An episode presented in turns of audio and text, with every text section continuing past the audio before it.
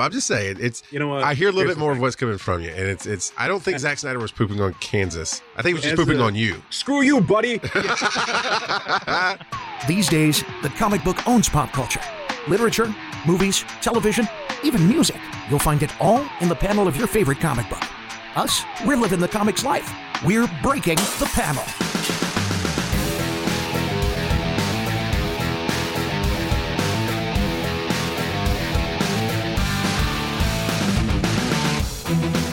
Welcome to this week's Breaking the Panel, where we're going to go in depth into the headlines and give you our opinions on everything that is awesome, geeky, comic booky, and just the things that make you tingle. So we're going to talk about that. No more Rocket League Klotz. Put the controller down. We're ready to go. I am Epic Boxman Fault. Missing from last week, but you were chasing some tanks, is Chris Wisdom. Hey, that sounds like you got run over by the tank. All right. And then Klotz, uh, Klotz, who is getting his show put together so he can incite more raid nerds on the internet. Nerd rage. I said it wrong. Anyway, Paul Klotz. Yo, why you got to make it like that? Uh, I just do. I do. Let's get into some, you know, kind of awesome memories, but not awesome happenings. Prince, of course, passed away here recently, and he's been a huge influence on all communities across the board, including our comic book superhero community. Now, you know, he did the soundtrack for Batman with Michael Keaton and then took care of that. And this is something I totally had forgotten about until our producer, Mike Woodard, sent a link to our group. You remember that time when Prince became an actual superhero? And as soon as I saw the artwork, I went, oh, yes, yes, I do. But Prince has always had superpowers. You only had to witness him picking up a guitar or sitting down at a keyboard to know it. His voice could encompass encompass Curtis Mayfield, Stevie Wonder, and Mick Jagger while remaining recognizable as its own thing. But around the time he created his, his own musical fantasia out of Tim Burton's Batman, Prince actually got to become a comic book hero. So eh, this was written up by Milestone Comics creator Dwayne McDuffie with art by frequent Milestone contributor Denys Cowan and covered by comic legend Brian Bolland did this. But this was somewhat of a goofy, tongue in cheek comic book as it was meant to be. And it really just ended up being cooler than I think it was supposed to be, especially now. But you have Prince doing Prince Foo, you're kind of doing some karate, people riding this pimped out purple motorcycle, uh, know, all kind of cool stuff. Do you guys remember this comic book? Do you even know about this at all? I guess Klotz is back to playing. Rocket League. I'm here. You have to say something interesting for me to chime in. well, I'll let you. We'll get to that in a second.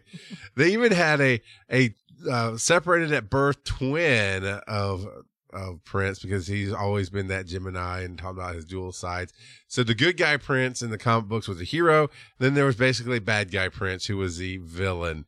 And their power was through music, and the villain's music control people. And Prince played better than he did, and broke the control, and it was all that stuff. So yeah, Prince actually had a huge effect on a comics, but I believe Klotz and I don't know if Wisdom if you'd piped in or not, but I know you you want to talk about some memories and how it affected you, and so there you go. Go ahead. All right. Well, I guess I'm gonna jump in here at this point and fill this empty, empty, you know, lack of sound from Chris, as Chris is like just silent, dead silent. Uh, so one of the things, like, I, I grew up a little bit after the the Prince generation. You know what I mean? Like, I didn't grow up with him in my earlobes. Earlobes is that the right ear holes? Ear holes. uh, like like people who are a little bit older than me did. You know what I mean? Uh, Yeah. Being in my early 30s, but I did always know who he was. Like c- growing up in the 90s, like when he did the whole artist formerly known as, I was like, "What? You Yeah. can like be formally known as something?" um, you know, he he's always been an icon. You know, he's he's he's a rock god. You know what I mean? Like kick ass rock god.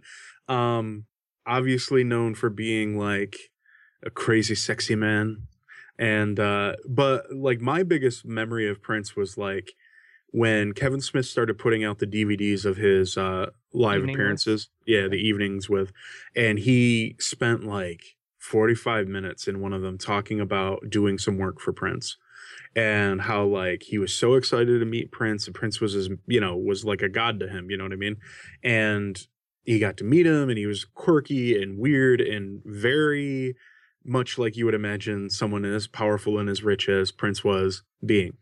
Um, so that really like that always resonated with me. I was always like, that was such a great story, and it's such an like an insane snapshot into the life of somebody who is literally that rich and famous. You know what I mean?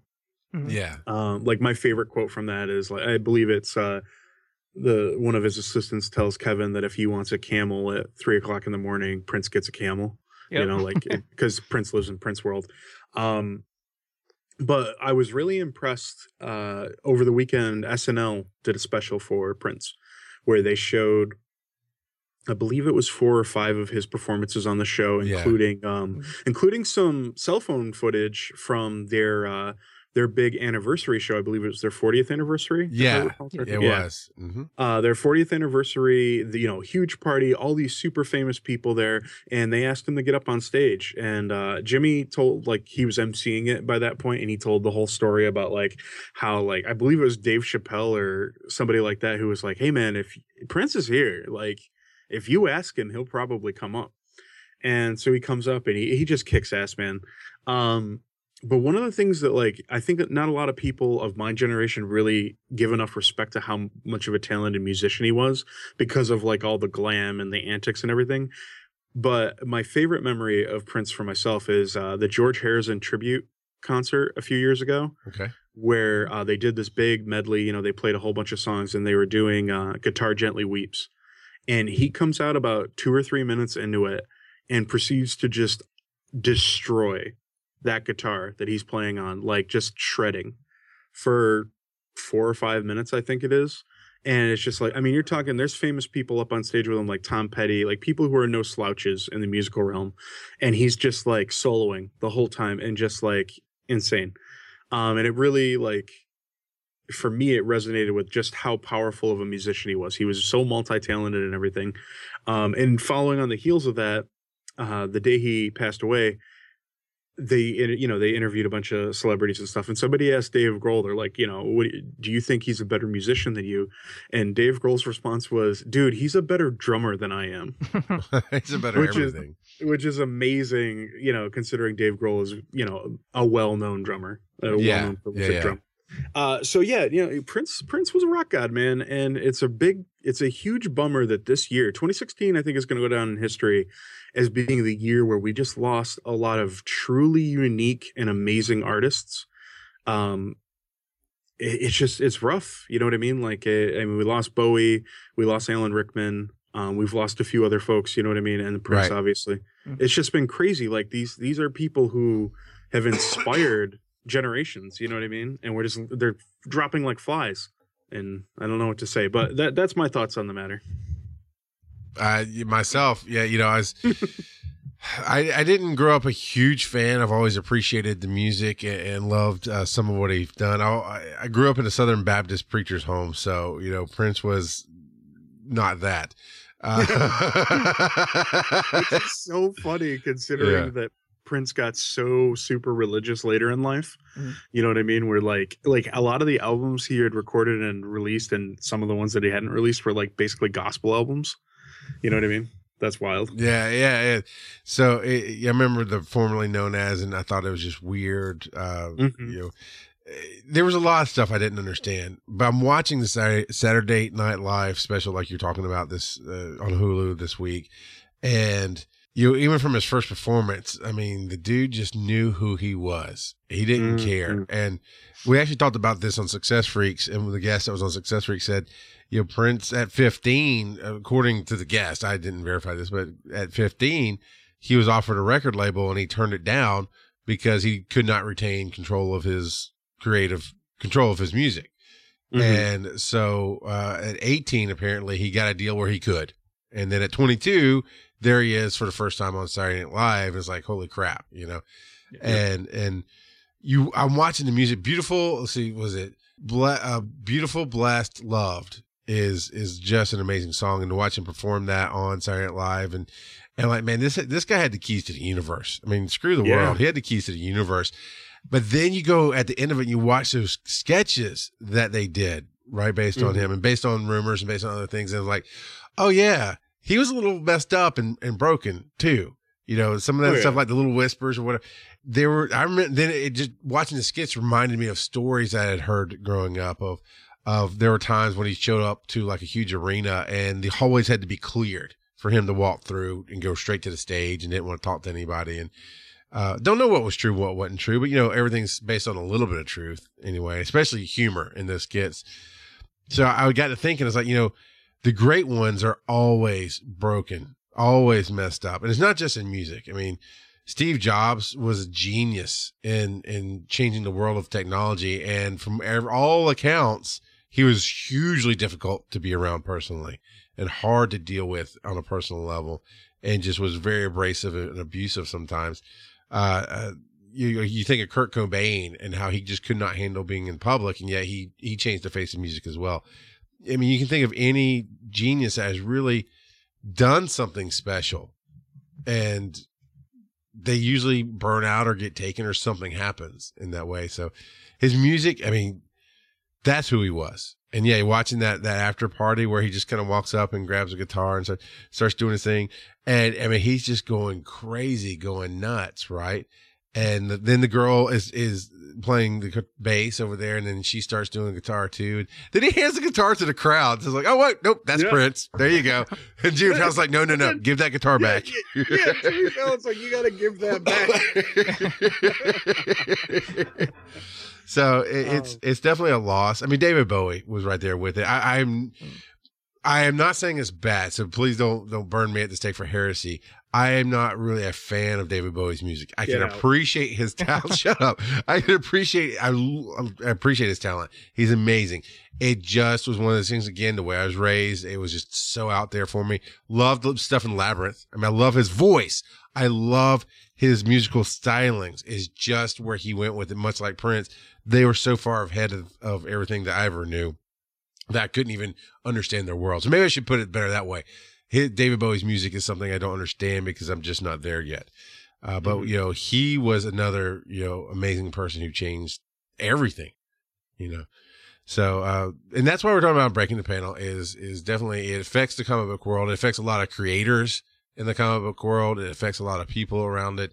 And, you know, as a geek and a nerd, you should, you should know some of these things. Uh, Chris, you have anything before we move forward? I'm I'm kind of in the same boat with Prince that you are with David Bowie. It's not that I don't appreciate his genius and his talent because you know some of the other things that you got to understand about Prince was he was a self-taught musician. I did not know he- that. Holy when he would lay down these tracks, when he would write these songs, he would play them out himself because he didn't know how to write music or read music. That was all like memory, and he would play each instrument as he Wow. was doing this, and it, it- he would mold it as he go as he went.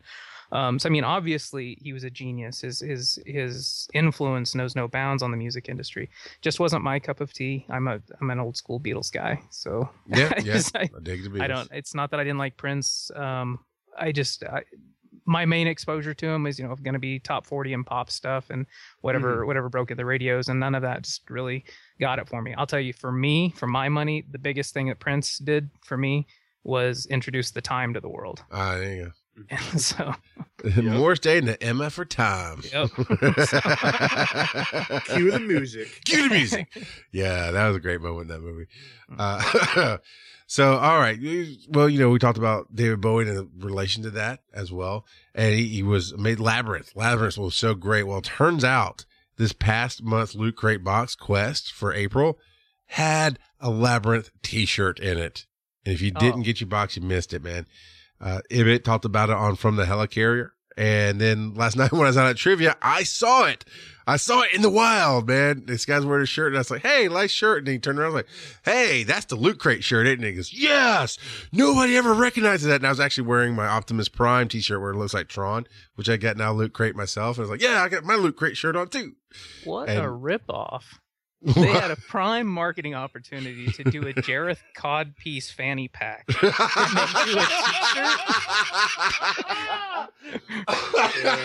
Okay, I'm just- fair, fair enough. Fair- fair. well, Loot Crate, there you go. There's some advice from us. You you missed your opportunity, but you know what? You missed your opportunity for the Quest box. But there's a new box coming up in May, and there's a new Aliens crate that is special only to Aliens that you can subscribe to. Of course, Firefly crate this month is or this session's is uh, Jayne. Let's go to Jaynestown. It's all Jayne related in the Firefly box. So go to lootcrate.com forward slash giant size team up to sign up for your monthly subscription on any of those boxes. You get some amazingly great stuff, except for the cod piece. That that's not in there right now. and if you use giant size team up, one word as your code, you'll get three dollars off of your sale. So, you know, it's, it's got a lot of great stuff and you're to get your money's worth. So definitely check it out. And if you see somebody who's wearing Loot Crate or, or those kind of things, you recognize it, always say hey to a fellow, fellow Loot Crater. It's always fun. So, so uh, real quick before we move Yeah, on, yeah, there yeah. is one really interesting thing to talk about with Loot Crate right now. that, And that is, I got the email today about the fact that they're doing the very, very special Aliens anniversary Loot Crate. Okay. yeah, no, For the 30th it's anniversary of. Aliens. Um, it's it's like a one time deal. I believe it was yeah, it's fifty five dollars plus shipping, and um, I'm not sure if you can use the you know our our promo code. Oh yeah, no, it should work on every box. It should. Okay, cool. Yep. Uh, so you know you can try to use that if you're interested in it, but I'm not talking about it because you know uh, we're we're not just you know super plugging Loot Crate here, but this is I'm a huge Alien fan, and this is th- this is gonna have to be amazing. You know what I right, mean? right. Like th- I can't imagine what they're gonna put in it. I mean, obviously there'll probably be a T-shirt, um, but it says five exclusive Aliens collectibles and gear, including a T-shirt. Yep. Okay. Uh, valued at over ninety dollars, can be yours for just fifty five dollars. So uh, if you're an Aliens fan, you got to get on that. You only have until like May eighth, I think, to order it, and then it's gone. So not only could you get the awesome monthly box, but you could also get this special one time yeah. Super duper themed box. Uh, I like the idea of a like a singular themed box like this. You know what I mean? Because Yes. uh, I know that I'm gonna like whatever's in it. You know what I mean? So Yeah, you know, uh, a year ago they came out with one of their first ones ever, and it was a Batman themed box, and it was about the same. I think I want to say it was about 50, 60 bucks for a hundred dollars worth of gear, and and I debated too long. I debated for about an hour on, man, do I want to drop that kind of money? Then I looked at my loot crate stuff and went, yeah, I do. And as soon as I clicked on it, it was sold out. And I mean, I'm sure it sold out before I'm saying by the time I made my decision, it was sold. I was like, I missed out. And I can tell you, man, I think there was a hoodie in there. There was an uh, honest to God one, uh, one of those nice replicas you pay lots of money for in a collectible store, uh, Mhm. Batmobile replica in the box. Like, son of a, mm, can't believe I missed that. So yeah, if you're a fan of aliens, it's limited. I mean, you're, it's not unlimited alien boxes. You've got to get on it if you're going to get it, as, as what I can tell you. If you're a fan, don't miss out. Cause I missed, I did, I missed the Batman box and that's one of the things I regret in life. you know? Is it Alien or Aliens? Is it one or two? Uh, it says aliens crate on the it's link that I Aliens because it's the 30th anniversary of Okay. Aliens, a sequel. So the shirt's got to be game over, man, right? Game over, man. Game over. Uh, the website's actually kind of cool. The the the little alien comes out of the mouth if you just sit there long enough. So all right, all right, enough of the enough of the drooling and the pimping. oh, that's awesome. But here's something else. Actually, I put this headline in because uh, I'm just a huge Willem Dafoe fan. Willem Dafoe joins Justice League in a mystery role. The Hollywood Reporter brings word that Willem Dafoe has joined the cast of Warner Brothers' upcoming Justice League movie. It's unclear what character he'll be playing in the movie, though the outlet notes that he won't be playing a villain, but a good guy, which doesn't necessarily mean another superhero. Do you think they're going to put him as, we'll read some more if we need to, but do you think they're going to put him as a, a normal human being or like a military type, or is he actually going to have powers? I don't know. I think he's probably going to be a person. That, that would be okay, but man, I, I really want him to be more. I don't know what in it. I'm not that familiar with DC, but guy, he's got, he could do something that would be a, a, a canon character, right? Yeah, I I I don't think he's a good fit for a military type. Um, I mean, maybe. I'm sure he could pull it off if he wanted to. Uh, he's willing to. I- Dafoe. Of course he could, but yeah, I understand what you're saying. for my money, it's for my money. Maybe we're gonna see Detective Jim Corrigan, and we'll see we'll see the beginnings of Spectre because I could see him doing a good Spectre, but but that's just vi- based visually, and I mean acting wise too. I could see him pulling that character off, but you never know. It could be some CGI character with a great voice. Would it would it be Colossus? Or he could just be Green Goblin, and Yeah, he he's could just gonna he's just gonna jet or uh, sorry, um, what's it called again? The uh, what's the jetpack thing he rides? the, the Glider, the glider, the Goblin glider. Goblin glider. Yeah. He's just gonna come in on the Goblin glider and just throw pumpkin bombs everywhere and be like, ah, I can't possibly screw up this universe anymore than I, they already have. You know, there's I've been a lot of hate still about Batman and Superman and the oh, DC. dude. Oh my God. the god! hurt is deep and real, man. No kidding. I, thought Chris. I mean, we gave Chris so much grief on the BVS episode that we did, and after. And, but now I've listened to some other shows that you're talking about weeks after, right? It's been weeks that mm-hmm. this show, this movie's been out, and people are just like, "Man, this this whole universe is horrible." This, da, da." they. I, I was like, "Wow, just breathe. It's really not." It's, it's Okay. I, I think go this is a go watch that- Batman with nipples. I'm just saying. It's, Let, it's us not. dive back into Well- this topic since we've had a few weeks, okay? And, and Chris, don't worry, I'm going to let you speak in a moment. Yeah. No, Um, we're not. No, because I really, I, I want to like, I want to mention the fact that the thing that's really gotten me about the feedback on this movie is that people's expectations, I think, are astronomically unreasonable at this point. I kinda agree. and people are saying that it's like trash and garbage and i'm like you know when, uh, chris you kind of mentioned like when we were talking about it like that you didn't absolutely hate it like you, you there was something there was some You had some points to make, sir. That's Yeah. that's my Yeah. apology to giving you so much grief. you Well, actually I had mean- I mean, points to make. For, if if I separate it from what I know as a lifelong Superman fan, and I just call it uh, its That's own universe, its you. own entity, I have to I have to separate it from the characters that I know. Then I can sit down and watch it and enjoy it as a movie. That being said, if I do the exact same thing with Dolph Lundgren's Punisher, I can enjoy that movie. Oh, I, I enjoyed that movie. So- of course, I was eight when I watched it, but Right. I, I did. I enjoyed that movie. Uh, but no, no, no, no. My point is, is you you have specific points to a character, right? You have specific like that. I get that. Another and and correct me if I'm wrong, Klotz. You're not talking about the same thing, but what I'm hearing out there is universe complaints. Like the entire, they've ruined the entire DC universe. That the next movie is going, to, the Suicide Squad is going to be horrible because of this, and and they can't do any worse Oh, than they've it- ever done. I'm like, whoa, this is the first attempt they took at a universe, and it's actually pretty damn good. I mean, yes, there are flaws. it's it's very Right, likely that suicide squad will be terrible but that that has nothing to do with this movie i mean th- these those two these two movies are about as far removed from each other as you can get while sharing the same universe and i'm not even sure that they do technically yet i mean unless we're shoehorning you know what i mean Well, well, supposedly, they're in the same universe because Batman. We've Yeah, seen Ben Batman Affleck oh it, that's right yeah. yeah, okay Yeah. okay I, well i wasn't I, uh, yeah i wasn't completely sure on whether that was their intent from the beginning or not man, if there's only a Um, show out there that covered DC stuff that were maybe on screens, Yeah. that would Yeah. that'd be helpful. Um. So so here's my whole thing on it. Okay, when the Marvel movies started coming out, there was some grumblings like this. You know what I mean? There was like, oh, well, they changed this and blah blah blah, and as particularly when Avengers hit and they they changed some people's backstories and stuff, and it's like, you know, like the the normal nerd rage and and whatnot. And it's like, here's the deal.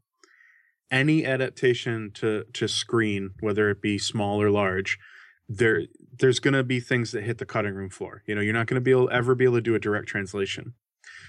I think that this film tried really hard to set up a new continuity in this shared universe that they're trying to build up that they could really, you know, kind of transition forward with, particularly in ch- trying to change up the tone a little bit too. Like I know they said they're not going to do the Marvel thing where they're going to crack jokes all the time, but there were definitely a few one-liners which were appropriate and I definitely felt like they were building up to. See, to me, the thing about Man of Steel and the thing about BVS is that they they're really flying over some deep humanitarian issues. You know what I mean? Like they're getting to the heart of like hu- the human condition. They're just not throwing it in your face. They're not just coming out and saying we're exploring social issues right here in front of you in a comic Right. book movie. You know, Eh, they're not be bashing you over the head with it. But if you're somebody who reads into the context of these things, you know, like one of the one of the pivotal scenes that some people have a big problem with is the Martha scene. You know, the what Yeah, did yeah, you yeah. say? And I get it. I totally get it because that scene wasn't edited in such a way that it made sense. You know what I mean? Like I was like immediately while watching it, I was like, Sorry. that's going to be jarring to somebody. You know, somebody who doesn't really know what's going on, doesn't realize the connect there.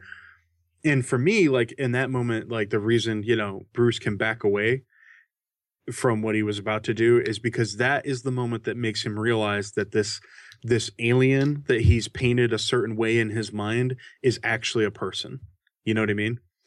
And I think that's a really important humanitarian issue that nobody gets. Like Yeah. nobody I talk to gets that. Nobody else has ever expressed that opinion to me. And I'm like, one of the things about Superman, maybe more than anything else about the character, is that yes, he's an alien, but he's also a human. He's a human in his heart and mind because he was raised by a good human people. You know? But, he- but that's and for me that's the problem because in these movies the Kents are not good human people.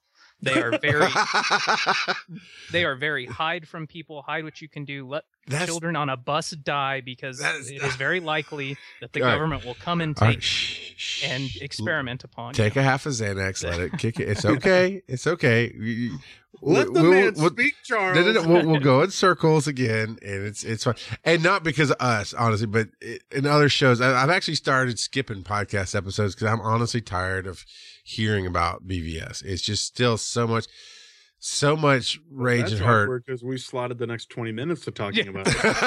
well, I told you I don't follow those times. I just throw in the headline. Uh, but I, I, I wanted to be, I'm that kid, man. I am, maybe I'll always be that filthy casual because I don't want to get locked into this way it has to be. I want to go in and I want to enjoy a movie. And I enjoyed BVS and not as, not as much as Deadpool. Okay. Deadpool was a, the roller coaster ride that it should have been. And it's Mhm. different. It's different movies. You can't compare the two, really. But that's that that gets right to the root of it. Why did you enjoy it? What what did what is it exactly that Fox Studio did? What is it they nailed? Pitch perfect.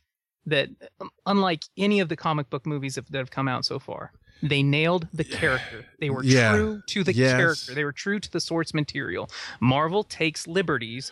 DC says, "Screw Well, you, di- source Fair material." enough. We've said, but source material is conflicting, much like the Bible, Well, the that- DC that- I think- universe. I think that's ultimately maybe the biggest problem with DC right now is whose continuity are we talking about? Right. But because no, but- we've but we've rebooted the setting. Where, where which reboot are we on right now, Chris? Well we're on the, the, the largest hard reboot in the last 30 years because you can have soft reboots but none of them have ever gotten away from the core principles of these characters like this like this movie universe I think every has. 10 years there's a decent reboot. but it doesn't it. go as far to it doesn't go as far to the left or right of these characters and their core principles as this Uh, movie has. I'm sorry, didn't we so cover the 10 things you never wanted to hear from in the new 52 a couple of weeks ago? Right and that's what i'm saying that's what i'm saying is that that the new 52 is the the, the largest hard reboot in the last 30 years that's okay. what I'm okay. Okay. I thought you were kind of referring back to the movie here. no no no no no I got you. All right. So, you know, here's the thing. It'll, it'll never be settled. Eventually time will heal all wounds, but I, I wanted to say, I, mean, I am excited about Willem Dafoe. I mean, his, Eventually, eventually, Chris will be like on his deathbed, and I'll sneak in and start playing DVS. no, you're gonna, you're gonna get in his ear and go, Martha.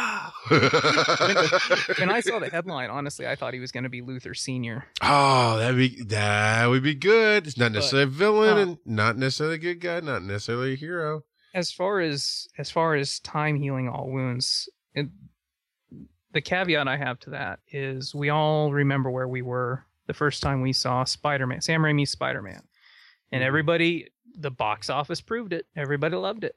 It was good. It was a critical and a financial success. Where are we at a few years later? Oh, that's so horrible. I can't wait to see what somebody else does with it.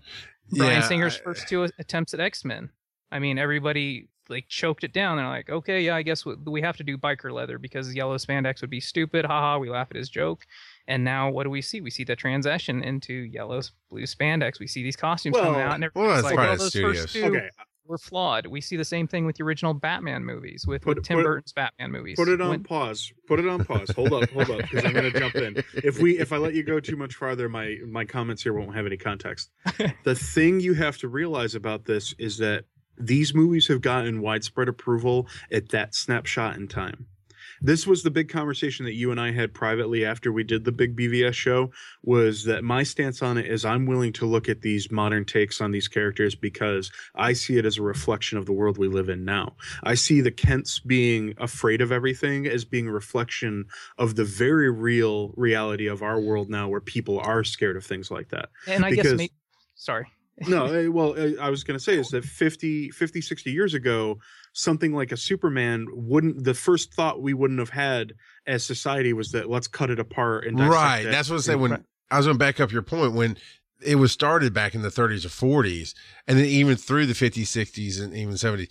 You're right. That was the culture. It wasn't the government's going to swoop in or the society or or whatever negative things that would happen. I think uh, I we think it didn't was even changed. think we didn't even think that the united states government was capable of things like that at that time I- you know i'm sorry go ahead No, and I think that's because once you start getting down to those those core arguments about the Kents, this is where I start to take things personally because as as a as a resident of a flyover state, as a citizen of a joke state in the news, every time there's a headline about Kansas, it's a joke about what we did to socially demean somebody else, just as much as North Carolina and Mississippi and Arkansas, Alabama. We're in the same boat.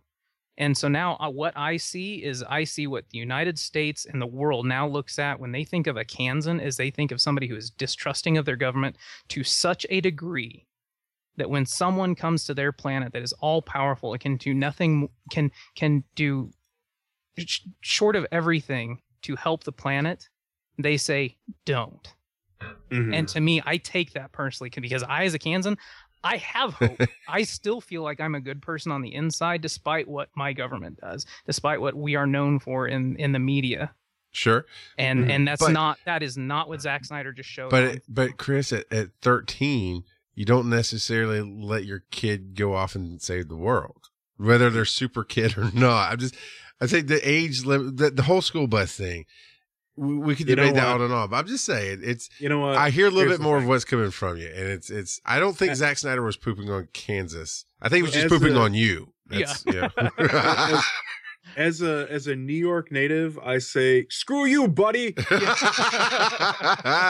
no, no, I'm kidding. No, I, I get that. I totally get that. Um, what I, I guess what I'm trying to say though is like when when we look, we have to realize that there's a cutoff point if we go back far enough of when movies started to get really exceptional. I mean, we just talked about Aliens earlier.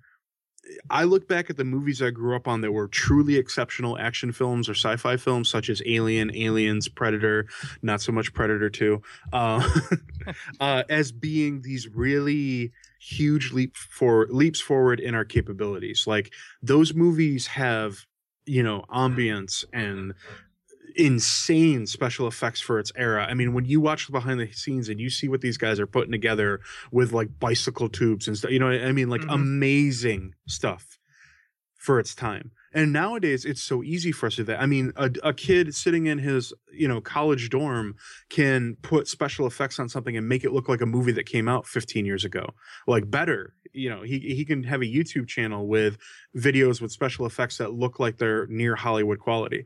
Um, we live in a completely different world now, and what we would have accepted in the past wouldn't fly now, and vice versa. You know, you were joking about the costumes for X Men, and I'm with you. I get it. Um, we live in a world now that is firmly entrenched in comic fandom. E- like the filthy casual reigns. Like comics have busted out. It's no Mhm. longer fringe. It's mainstream. it's ours now, Heifers.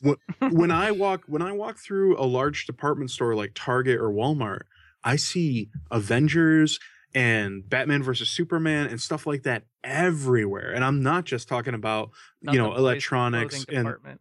right exactly the boys clothing department and toys. I Yeah. see it everywhere Yeah. there's food with their you know and they've always done that you know there's always been like the cereals and all that stuff but like it's everywhere i mean look what they did with star wars Mhm. not technically a comic book per se even though it has comic books but like they were selling fruit with yoda's face on it just because you know what i mean like it's crazy. We live in a completely different world now. 15 years ago when the first x-men was being done we wouldn't have accepted the yellow and blue suit you know the the that classic x-men look. We would have laughed at it and everybody would have laughed it out of the theaters you know what i mean? Um we look back now like look at look at the reception that asm got you know amazing spider-man I still think that those two movies are pretty decent. Like they're yeah, pretty good. yeah. Super or Spider Man. I'm don't mean Superman. Sorry. Yeah. Uh, I'm pretty sure I yeah I'm stupid. Uh, Spider Man. the ASM Spider Man movies. th- I think I've said it before. I think Garfield's performance was pretty good, um, and perhaps maybe not exceptional, but decent. I thought the movies were okay. There were definitely issues. I, I like McFall didn't care for the way Electro was done, but I understood that they were trying to go for something different. You don't Um, like dubstep.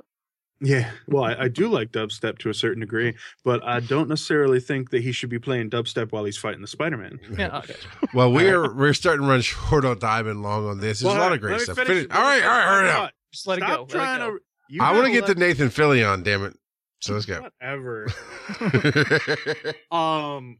Yeah. So you know, before you try to derail my train of thought, I'm gonna backpedal here for a little bit and try to recover it, and then. Basically, what I'm saying is, we live in a completely different world. Um, it, much like our comic books are very different than they were 60, 70 years ago, much like our TV shows are very different than they were even 10, 15, 20 years ago. It, our expectations have to adjust with them. That being said, I agree with you, Chris, in that you can put out good content where the heart of the characters, the heart of the original source material can still be represented. And I'll keep throwing up an example of where I felt like that was lost in a product that I absolutely love the source material, and that's The Hobbit. You know, I love the Lord of the Rings films. I loved all the books. I grew up on those. They, those books shaped my understanding of the human condition and world building and what it means to create a world with characters that you actually care about. Like I'll never forget reading The Hobbit or not The Hobbit, I'm sorry, uh the first Fellowship of the Ring and bawling my eyes out after Gandalf doesn't make it out of Moria, thinking that how could you, you know, take this awesome guy from them. Uh powerful stuff, you know what I mean? And I think they butchered the Hobbit movies and Peter Jackson's all but said that. You know, he's come out and Yeah. said I had no idea what I was doing. They brought, you know, I I had to just accept the mantle last minute. I didn't want to do it and now I had to do it. You know what I mean? So there's definitely mistakes that get made. I just don't know that BVS is on that level. You know what I mean? But at the same time, I totally legitimately see where people are coming from, where they have that deep rooted fan based constructive criticism. But I really have a hard time with all the people who just jump on the I hate this bandwagon. And, I think that's what you were getting at at the beginning of the conversation, McFall. and and I agree with that 100%. And that's as a network, that's what we we want to make sure that we're doing is we're we're we're it, we want to stay positive as much as possible. And we we have criticism, they need to be constructive. But what I s- what I see on the other side of the fence is sometimes I see people I, I see the other arguments that are happening in other podcasts and I feel like they come off a little bit apologist. Hmm. Because the the one of the one of the main the main vein or the the common arguments is, well, look how much money it's made. Warner Brothers is laughing their way to the bank. They don't care about your problems. Well, money is not always. Uh, Money gives you the is- opportunity to go in and do it better. yeah, and it's not a testimony to how good something is. I mean, the Twilight movies made a ton of money. And anybody here going to tell me how good they are? And if Right. and if and if money, well, if money you is look the at the lore that she, no, and if money is the argument, then you can. I I don't understand why Jurassic World took 13 days to hit a billion dollars, and what was it before that that hit a billion dollars in like within three weeks, and BVS still hasn't done it. So oh, BVS has been no, that's Deadpool. Never mind. Yeah. So tell me again how good that movie is if we're using box, Oh, well- box office as the only metric. Yeah, well, or that's, as that's the most It's important. good That- enough to get the job done, so we could no, build no, no. something that- that's better. a good point. Jurassic World is an excellent point. People were like Fast gushing Furious over that movie. Sorry. uh, Yeah. Jurassic World. People were gushing about that movie. I went, I saw it, I had a good time. I loved all the nostalgia. It was it was decent. That wasn't a great movie. I Hmm. like Chris Pratt a lot. I wish him all the success in the world. I want him to be a superstar forever. You know, I really enjoy I really enjoy him. That movie was not that great. Yep. That was a shadow of, Of the first. I I would go so far as to say that The Lost World was a better movie. Oof. And that had some serious flaws. I disagree, but that's for a whole nother I, episode. I think they literally took Jurassic World. They they parodied parodied the parody. Okay, they're like, oh, we're gonna. How talk do we about get way how- over to Jurassic Just World now? Stop! Hey. Stop! Stop We got Let other shit to cover. This is good. this is this is good conversation. We're off the rails this week, guys. Th- This we're getting in deep. Here's the thing: Jurassic World. they were parodying the concept of the fact that you you can't just turn anything into a theme park. And then this movie is taking that concept and turning it into another flipping theme park. That is a movie that plays around in its source material but never gives proper homage to it. It is rough. I mean, there are definite like I, had to separate myself. That was a movie where like everybody else was like, you know, clapping vigorously and I was like uh, I liked it a lot. well, yeah, cuz you're, you know, simple. I- oh. you know what? Simple can be happy. You're complex, and Oh, Chris, you're oh, complex, and you're both crying in your Dude, Wheaties. Dude, I and I totally like the envy, Batman. I totally envy how you can go through life and just be content the way you are. I am happy, man. I am yeah, happy. no, that's a good thing. That's All a beautiful we- thing. Except with the fact that y'all keep that going on this. Too hard and it dies.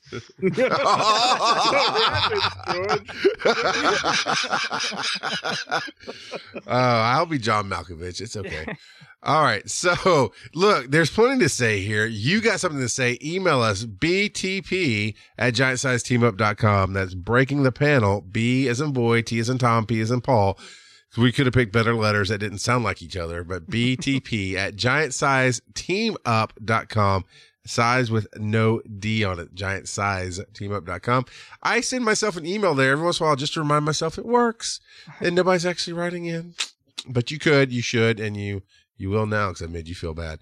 But Robert Downey Jr., we know that essentially Iron Man's done, right? His contract is up for the independent movies and he's going to be doing, I think he's going to be taking a break for a while. We know he's going to be in Homecoming a little bit and we know then he'll probably take a break until uh, uh Infinity War part one comes out, right? That's Yep. that's the thing. But here's something that the man himself has said that he's maybe not ready to hang up the the Iron Nighties, if you will. And a Nightline special feature on ABC News, because why would it be on any other network since Disney owns them? The cast, you know, honestly, a little side note, that's been a little heavy handed, right? This past week, it's like Avengers Week on ABC Hmm. because Disney's like, we own you, just do it. And it's like, eh, organic, man. There's this word called organic. I've learned Bye, how Disney. to, yeah. one of us, one of us. Ah, so anyway, ah, so but Robert Downey Jr. was there to talk about his uh, role in the cinematic Marvel universe, and sp- including Spider-Man: Homecoming, which is the official title currently, and then in two parts, Infinity Wars. And he, then he says, as he is wont to do, "I feel like I could do one more." He said of another solo Iron Man film. Do you guys think that the studio will do that? No. I don't either. What do you got, you, Chris? I'm, I think depending on what kind of money we see roll out of uh, Civil War, it's going to be hard for them to say no. I I mean, mean, he is he's- a he's a known moneymaker in the box office, both the character and the actor. But the thing is, okay, Iron Man 3 took a lot of flack, right? Yep. Um, I think it's a fine movie. I actually think it I like it a lot better than I like the second film. Um uh, the first one was uh, since it really set the pace for everything that came since then. Uh, you know, there there could be some criticism levied at it, but I I think honestly it was a really great film, especially for its era. Uh, Mhm. the second film was kind of weak. Third film I think was really strong coming off Avengers. I don't think that they could pull that off again. I think it would feel really forced and it'd be really difficult. But I definitely think that they could ramp up his role in some of the other movies. Um, depending on what they you know, what direction they decide to go with things. I just don't know that he could carry a film by himself at this point in the storyline. I think we've reached the point where it's like, okay, we know Iron Man and Cap are the core of this world, but now we need to kind of move on and explore these other characters and give them some time in the sun. Right, Um, right. that's the big thing for me is I, th- I think it would be well it'd be kind of like all the flack that they got for the avengers where like he made What, what Ex- if what what if what if they did a, a Netflix special series with him? That'd be cool. the Apparently, I'm the only one excited about this. Screw you. I see well you no because I, I don't get me wrong filthy I love him experts. I love him Stark I love Iron Man showing up and stuff but like I don't think he can be the focus of something like that anymore I think we need to move on I think there's too many interesting stories to be told in this There are- world with are all these other yeah. characters to keep trying to force, you know, cram Iron Man down the throat. And at the same time, I think we're getting to the point where a lot of the characters in the universe are getting with Stark, where we're like kind of tired of his shtick too.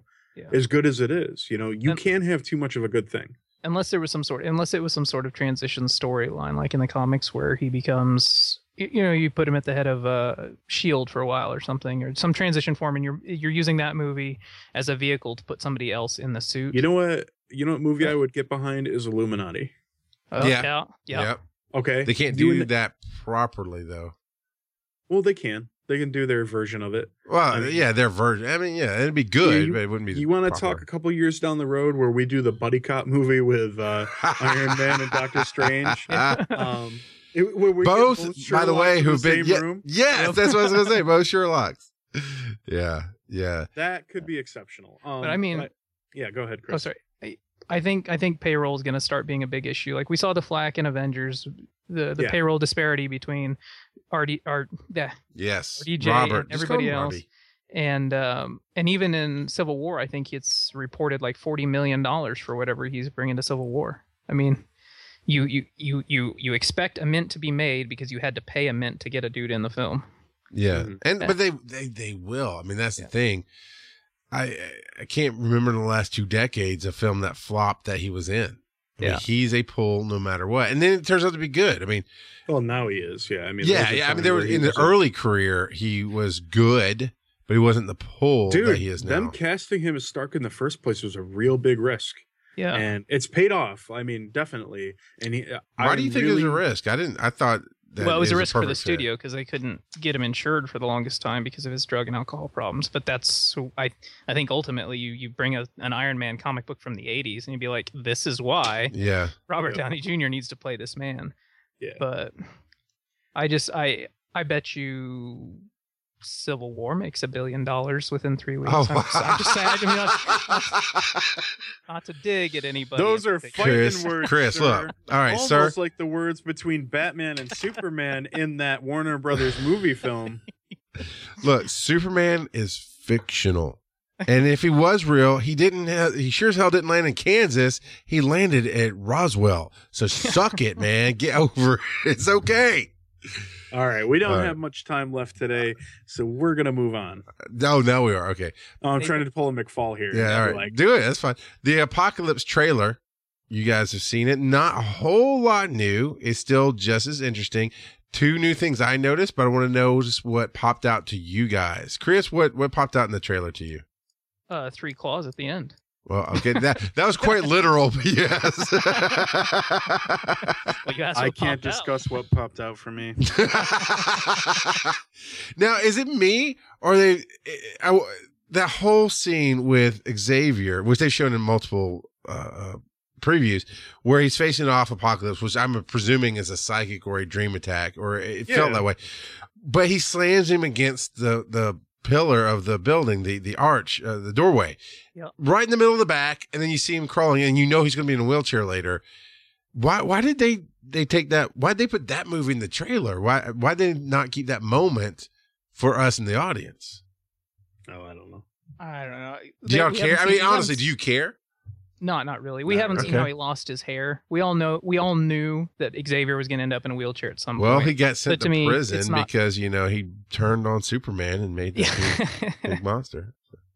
I don't. I don't feel like that was uh, a pivotal moment that was ruined at all. I didn't think it was pivotal. I just thought it was.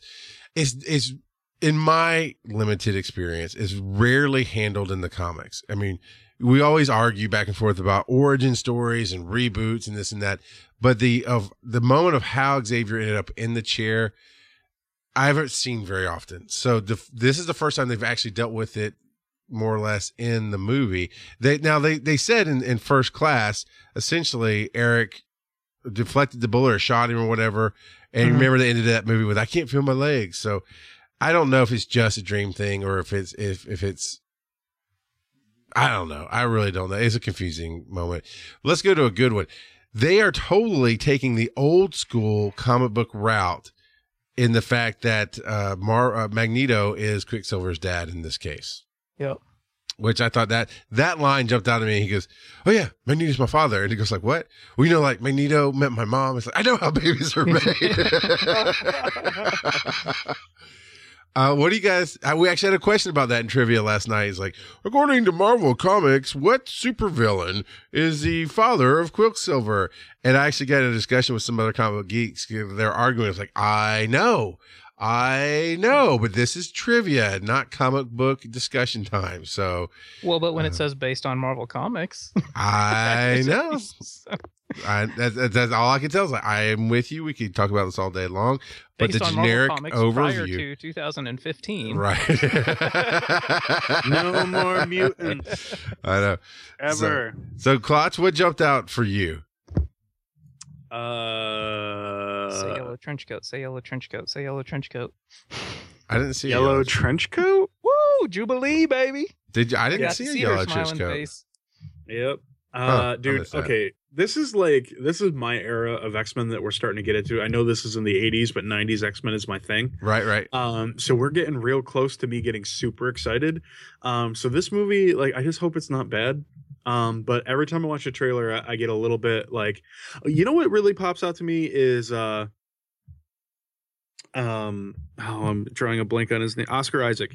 Mhm. His performance, like the vo- the vocal work he's done for Apocalypse, like the tone and everything. Every time I hear him talking, I'm like, he's really kicking ass there, and I don't think people are gonna notice that Yeah. like he's doing a really good job of having like some real clout there uh so i i'm tremendously excited to see how this movie turns out hopefully it's not a steaming pile Since the mid 90s, I have had one voice in my head when I read comic books and I read Apocalypse talking. One voice.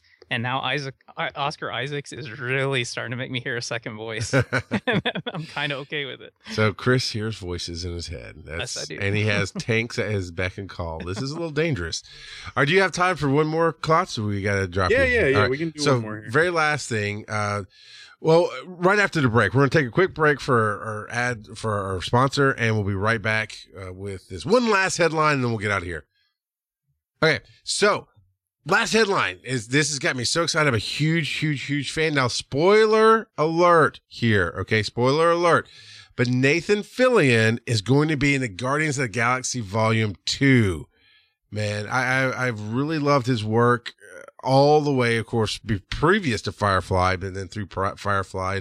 I hate horror movies and i even bought the movie slither because his role in it was just so damn entertaining to me but he is in it now here's some spoilers if you worry about it if you're not that I mean I don't know any huge Guardians fans that would be upset Hey, hey, this. hey! Are there spoilers? I'm just saying.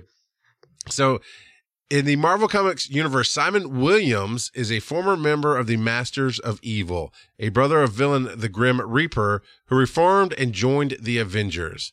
Williams eventually retired from the Avengers to pursue his acting career, which actually sounds like Fillion. Uh, he later dragged back was dragged back into the Avengers active roster despite becoming a pacifist as a member of the Avengers Unity division. That just sounds weird. He paid the ultimate price while defending the Earth from Apocalypse twins. Uh, so a photo, photo, mm, let's try it again. A photo surfaced online recently showed Fillion's face on several mock movie posters surrounding a theater in Cartersville, Georgia. That's where they're filming uh, the Guardians right now.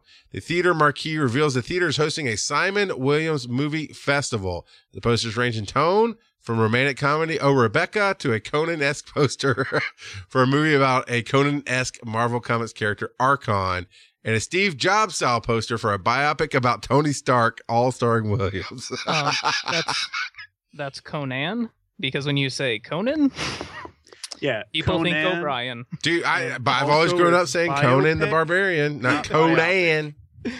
I don't say pecan either, even though I grew up in the South. I say yeah, pecan. yeah. yeah well uh it's also not biopic okay it's biopic Biopic. biopic I'm also a medical professional. When you get hurt, I'm gonna be like, yeah, that sucks because it's a biopic and I can't help you. Just saying. yeah, you know, I do get my worlds mixed up. I'll take that.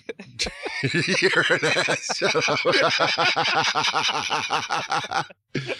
so, Ah, getting crusty. Ah, so it's it's it's it's got me excited that we get this this character that would not be in its own film, obviously, and not at first, and and we get we get Nathan Fillion. even even if in it's mostly just an easter egg this will be super cool yeah, Yeah. And I, I think that's all it is. And I'm, I'm yeah, absolutely cool with it. Because it, just like his appearance in in the first Guardians movie, it was just an Easter egg because they're friends, and we're gonna throw Nathan Fillion in it.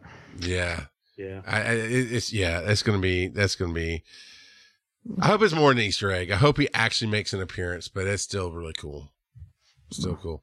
All right, so that's going to be it for today. We've left some headlines on the table. If you got news you'd like us to discuss, go ahead and hit us up at BTP at giantsizeteamup.com. What is giantsizeteamup.com? It's where all the great comic book podcasts live. Go over to giantsizeteamup.com and find all the great goodness that we have there. If you'd like to support the show, patreon.com forward slash breaking the panel. We would love your support. It's going to help us move the show forward and do a lot of great, awesome stuff for you guys. Like, how awesome would it be to get Nathan Fillion to talk about what he's doing in the movie? You know, how awesome would it be to get Spider Man just to come sit in my basement and I can I, just I don't know if pictures? it'd be a very entertaining show just to hear three grown men squee the whole time. well, you don't know till we try. So go to patreon.com forward slash breaking the panel. Give us your support, your love, and we will we will just do our best to keep our squeeze to ourselves. So until next time, Marvel doesn't do reboots, only DC. Not true. Breaking the Panel is the flagship podcast on the Giant Size Team Up Network. You can support the show at patreon.com slash breaking the panel, and you'll find more of our amazing podcasts at giantsizeteamup.com.